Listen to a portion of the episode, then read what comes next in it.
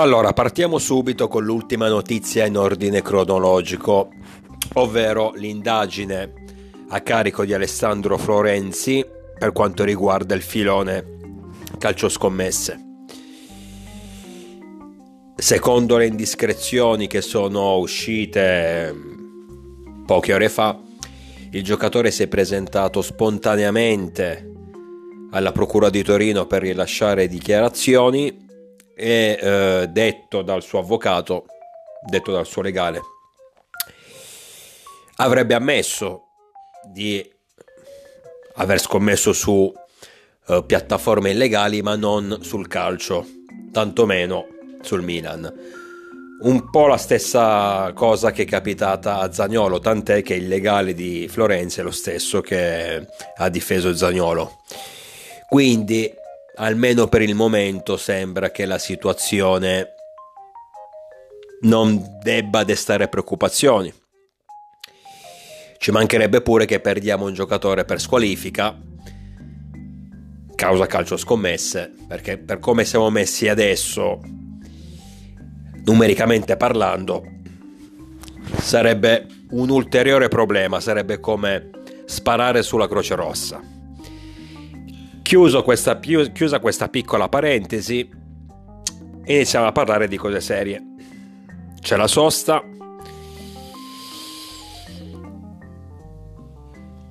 Sicuramente non siamo in un momento positivo, ma questo mi sembra abbastanza palese fa, fa riflettere, è un dato oggettivo, ossia che l'ultima sosta l'abbiamo affrontata da primi in classifica, in solitaria.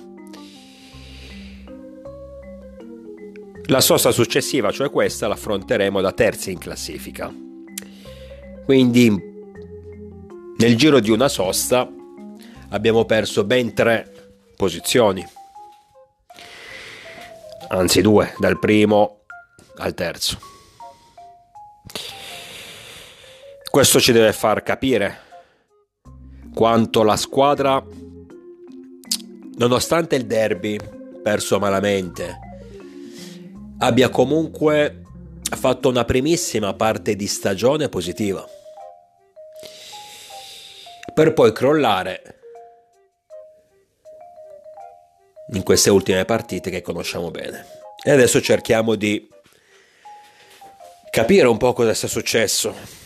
Effettivamente nelle ultime settimane ho registrato dei podcast abbastanza confusi perché i risultati negativi, a parte la bella prestazione, la bella vittoria in Champions contro il PSG, però il resto è stato tutto un dramma. I risultati negativi mi hanno davvero demoralizzato e quando sono demoralizzato, arrabbiato, ehm, triste, non riesco mai ad essere lucido nella registrazione. Già mi è difficile quando vivo stati d'animo normali, figuriamoci in situazioni simili.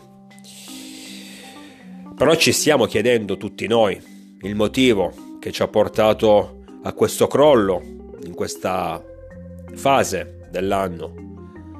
Un crollo che è rimediabile, perché nonostante tutto, ragazzi, nonostante il dramma che abbiamo vissuto in queste settimane, siamo comunque terzi in classifica. Siamo ce la stiamo giocando in Champions League. Dovessimo battere il Borussia Dortmund nel prossimo turno, non dico che avremo la qualificazione in tasca, assolutamente no, però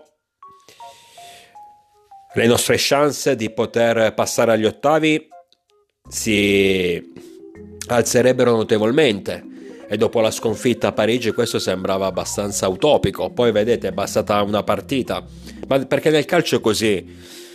Tante volte anche quando nelle, situa- nelle situazioni più drammatiche ti basta poco per poi ritrovare la giusta rotta. E dicevo, è bastata poi la vittoria proprio contro il Paris per rimettere a posto le cose, almeno parzialmente. Quindi nonostante tutto, nel dramma sportivo siamo ancora a galla. È anche vero che non possiamo continuare così, perché soprattutto in campionato se continuiamo a perdere punti, ragazzi, adesso ci è andata bene che la scorsa settimana, cioè, ci è andata bene fino a un certo punto. Comunque la scorsa settimana, nonostante il bruttissimo pari rimediato a Lecce, eh, a parte Juventus e Inter, le altre not- nostre dirette concorrenti non hanno vinto. Anzi, addirittura il Napoli ha perso. Il Napoli che avrebbe potuto superarci in classifica ha perso in casa contro l'Empoli, sconfitta che poi ha sancito l'esonero di Garcia per rimettere in, eh, in panchina Mazzarri. Quindi, sotto questo aspetto, siamo stati anche fortunati. Ma è palese che non si possa continuare così, anche perché la stessa Fiorentina, il nostro prossimo avversario, è a tre punti. A tre punti di distacco, se dovesse fare il grande colpo a San Siro, ce la ritroveremo addosso. E quindi qui la, la situazione inizierebbe davvero ad essere difficile poi da raddrizzare. Va bene che siamo ancora praticamente a inizio campionato, metà girone d'andata. È vero che abbiamo tutto il tempo a disposizione, però bisogna rimettersi in carreggiata già, da, già dalla prossima partita, assolutissimamente. Nonostante l'assenza di Giroud, nonostante l'assenza di Leao. Poi faccio un'altra parentesi, perché ribadisco, in queste ultime settimane i miei podcast sono stati confusi, frustrati non, ho, non sono riuscito ad, ad, analizzare nel migliore dei modi la, le partite che abbiamo giocato, anche perché quando io vedo, una, una, quando vedo il nostro Milan che gioca male, tutto il resto non mi interessa. Abbiamo giocato male, punto e basta. Però c'è da dire una cosa, che contro l'Udinese il rigore e io ribadisco il concetto che avevo già espresso nel mio podcast post partita. Non mi attacco assolutamente ai rigori dopo che hai, una, dopo che hai fornito una prestazione così penosa. Però il rigore di Adli era un po' dubbio. E comunque ci è costato la sconfitta. Senza quel rigore, anche solo il pareggio, magari saremmo riusciti a portarlo a casa. Che poi non si sa mai, magari poi dagli ultimi minuti sullo 0-0 riuscivamo anche a trovare tre punti immeritatamente, ma riuscivamo a trovarli. Non penso perché quel Milan era sceso in campo davvero addormentato. Però, ripeto, almeno il pareggio saremmo riusciti a portarlo a casa. Un punto in più non fa neanche male. Non fa neanche così schifo. Contro il Lecce l'espulsione di Giroud, parliamone. Giroud viene espulso perché... Mm, manda a fanculo praticamente l'arbitro il suo fuck off, poi non so se era rivolto proprio al, al, all'arbitro, era uno sfogo per il momento, uno sfogo perché al Milan non, assegna- non era stata assegnata una punizione al limite dell'area, quindi c'è stato un momento di, di, di, tensione, un momento di rabbia da parte del giocatore, anche perché stavamo vincendo 2-0, abbiamo subito il pareggio, erano gli ultimi minuti, quindi la tensione era tanta, la, la pressione era tanta ma a prescindere da questo, ci sta, per carità, lo sappiamo che se mandi a fanculo l'arbitro in faccia, quello ti estrae il cartellino. Però l'ho detto prima, questa è un'azione che nasce da un fallo netto da parte di un giocatore del Lecce, non mi ricordo il nome, un fallo di mani netto che avrebbe sancito una punizione al limite dell'area a nostro favore, che magari non l'avremmo segnata anche perché noi con i calci da fermo, noi sui calci da fermo i gol li prendiamo soltanto, non riusciamo a farli. Però comunque la posizione era bella allettante. Avrebbe portato quindi una punizione da, da posizione interessante, pericolosa a nostro favore e probabilmente non avrebbe portato poi il contropiede che ha, sanci, cioè ha sancito. Eh, non avrebbe generato il contropiede che poi ha portato il gol annullato del 3-2. Gol che secondo me era da annullare perché comunque il fallo di Ciao su Ciao è abbastanza netto. Cioè se mi dai il rigore a favore dell'Udinese, all'Udinese, allora devi assolutamente fischiare il fallo su Ciao. Quindi c'è anche da dire che siamo stati non poco mm, danneggiati questo sicuramente, questa sicuramente non è una scusante, questa sicuramente però non è la motivazione che ha portato a questo crollo, a questo crollo nelle ultime settimane. Era giusto comunque analizzare le cose a 360 gradi e dirle nella sua completezza. Il motivo però, parliamo di cose concrete, serie, importanti. Per quale motivo siamo in questa situazione al momento? dirò la mia. Potrà essere sbagliato o meno, potrà sembrare un po' banale, ma io la penso così. Io credo che il motivo principale siano sti dannatissimi, maledetti infortuni.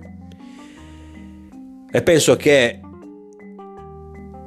il vero acquisto di gennaio, dato che si sta parlando già di mercato, della società, che la società possa fare, sarebbe quello di trovare una soluzione, magari cambiando anche lo staff medico, non lo so, magari migliorando i campi di allenamento a Milanello, può essere questo il problema, non lo so, io le sto sparando un po' a caso, però ormai mi attacco a tutto, dato che i nostri infortuni sono una roba allucinante, cioè, ripeto, non, non esiste, penso, squadra in Europa, almeno tra i campionati maggiori, che subisce due infortuni a partita, uno o due infortuni a partita. Infortuni che ragazzi ci stanno costando tantissimo. Ci stanno costando tantissimo. Perché il discorso, io lo facevo già in passato questo discorso.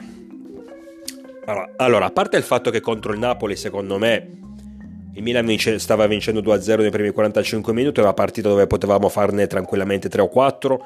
Non fossero usciti eh, Calulu e Cala- eh, sì, Calabria, Calulu e Pulisic, secondo me la partita l'avremmo vinta.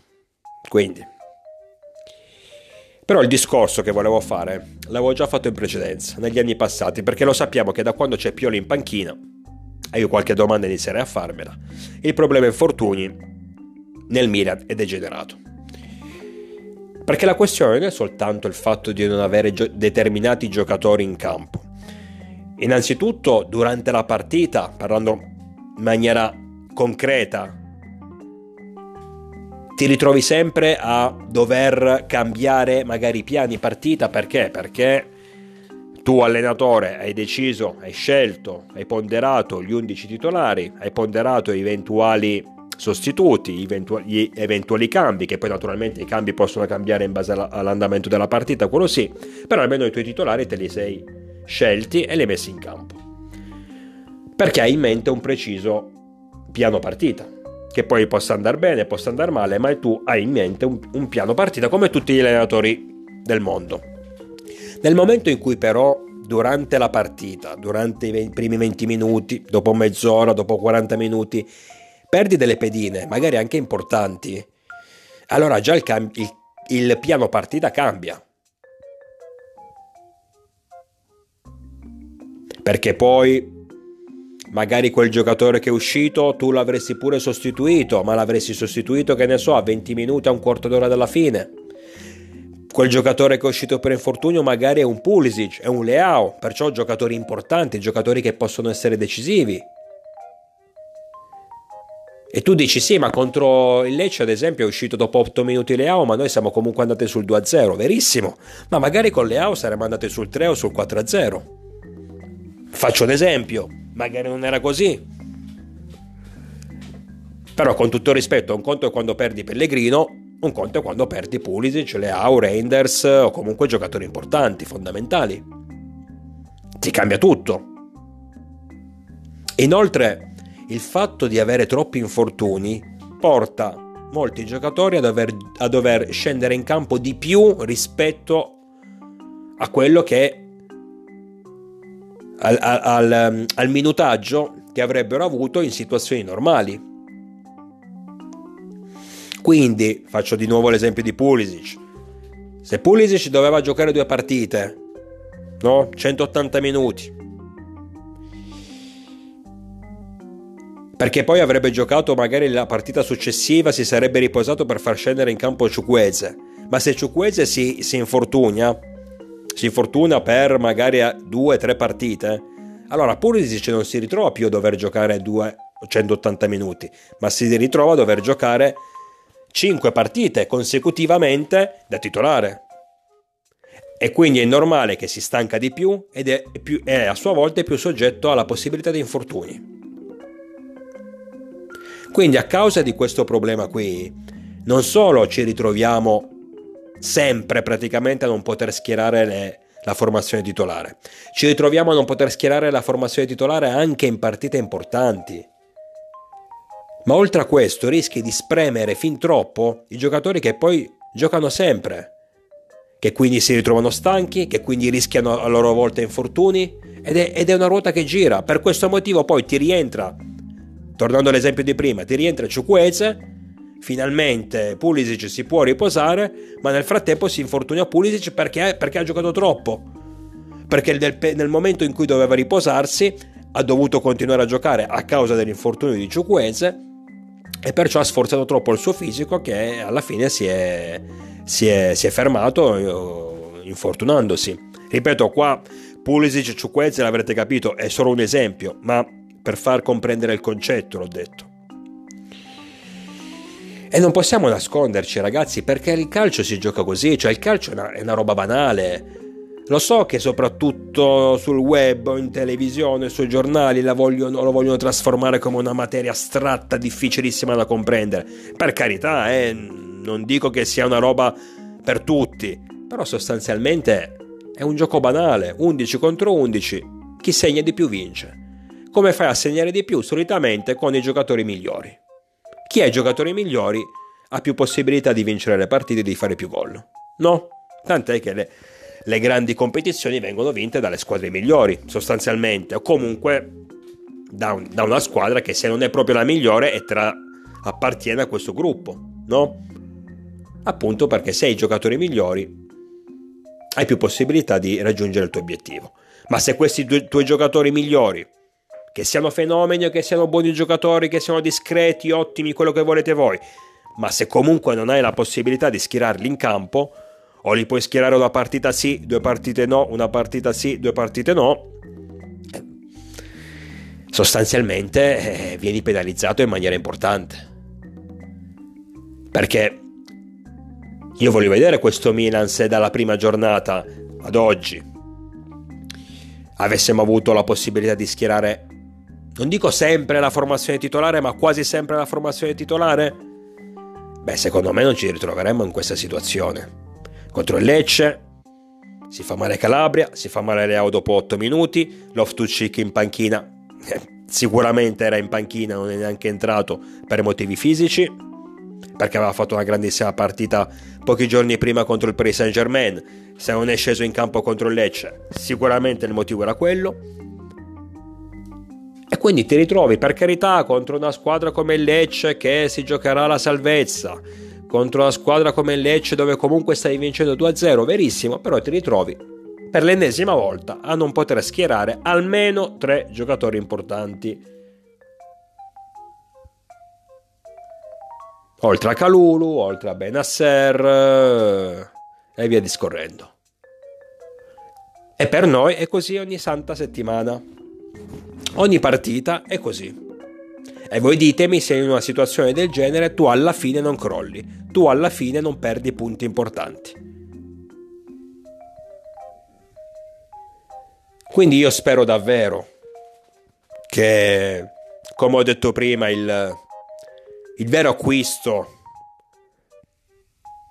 per gennaio sia la soluzione a questo problema. Poi per carità, comunque sia, ci serviranno giocatori e verranno presi secondo me dei giocatori.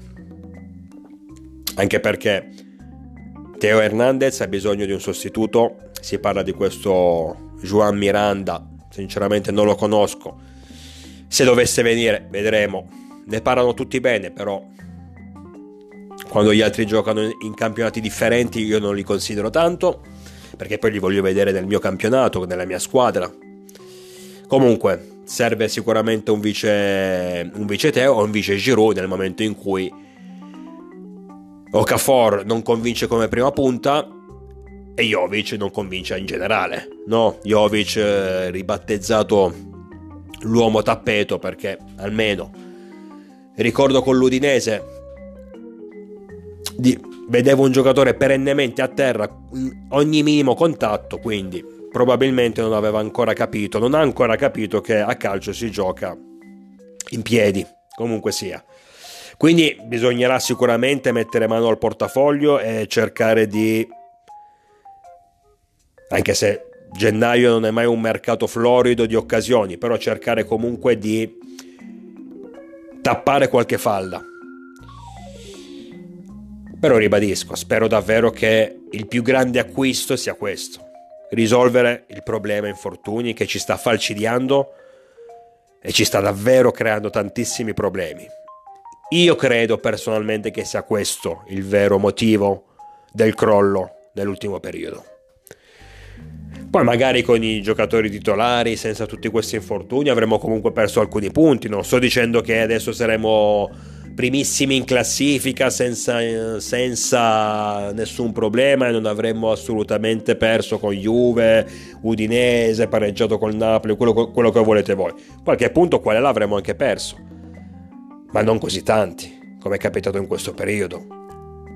Tant'è che fino alla sosta, l'ultima, non parlo di questa, quella precedente, quando il problema infortuni, perché le primissime partite eravamo abbastanza tranquilli, sì, qualcuno si faceva male, ma niente di che. Poi all'improvviso c'è stato proprio il crollo totale. E fino all'ultima sosta, quando questo crollo di infortuni, questa moria di infortuni stava iniziando, eravamo comunque primi. Perché? Perché fino a quel momento eravamo riusciti bene o male a schierare, non dico sempre, ma quasi sempre, la formazione titolare, almeno con i nostri giocatori migliori. Loftus-Cheek punto fermo, Reinders punto fermo, Musal si stava integrando bene, Pulisic aveva già dimostrato di poter essere decisivo. Quindi eravamo lì, poi sono arrivati tutti tutto quello, è, successo tutto quello che, che ben sappiamo, le varie defezioni, uno dopo l'altra, partita dopo partita e siamo arrivati a questo punto. Quindi questo però fa, ci fa capire che nel momento in cui il Milan ha la possibilità di schierare i suoi uomini migliori, i risultati arrivano. Normale che però eh, se ogni volta giochi ad handicap, no, dato che si è parlato di scommesse in questo periodo, penso che tutti voi abbiate almeno scommesso una volta nella vostra vita.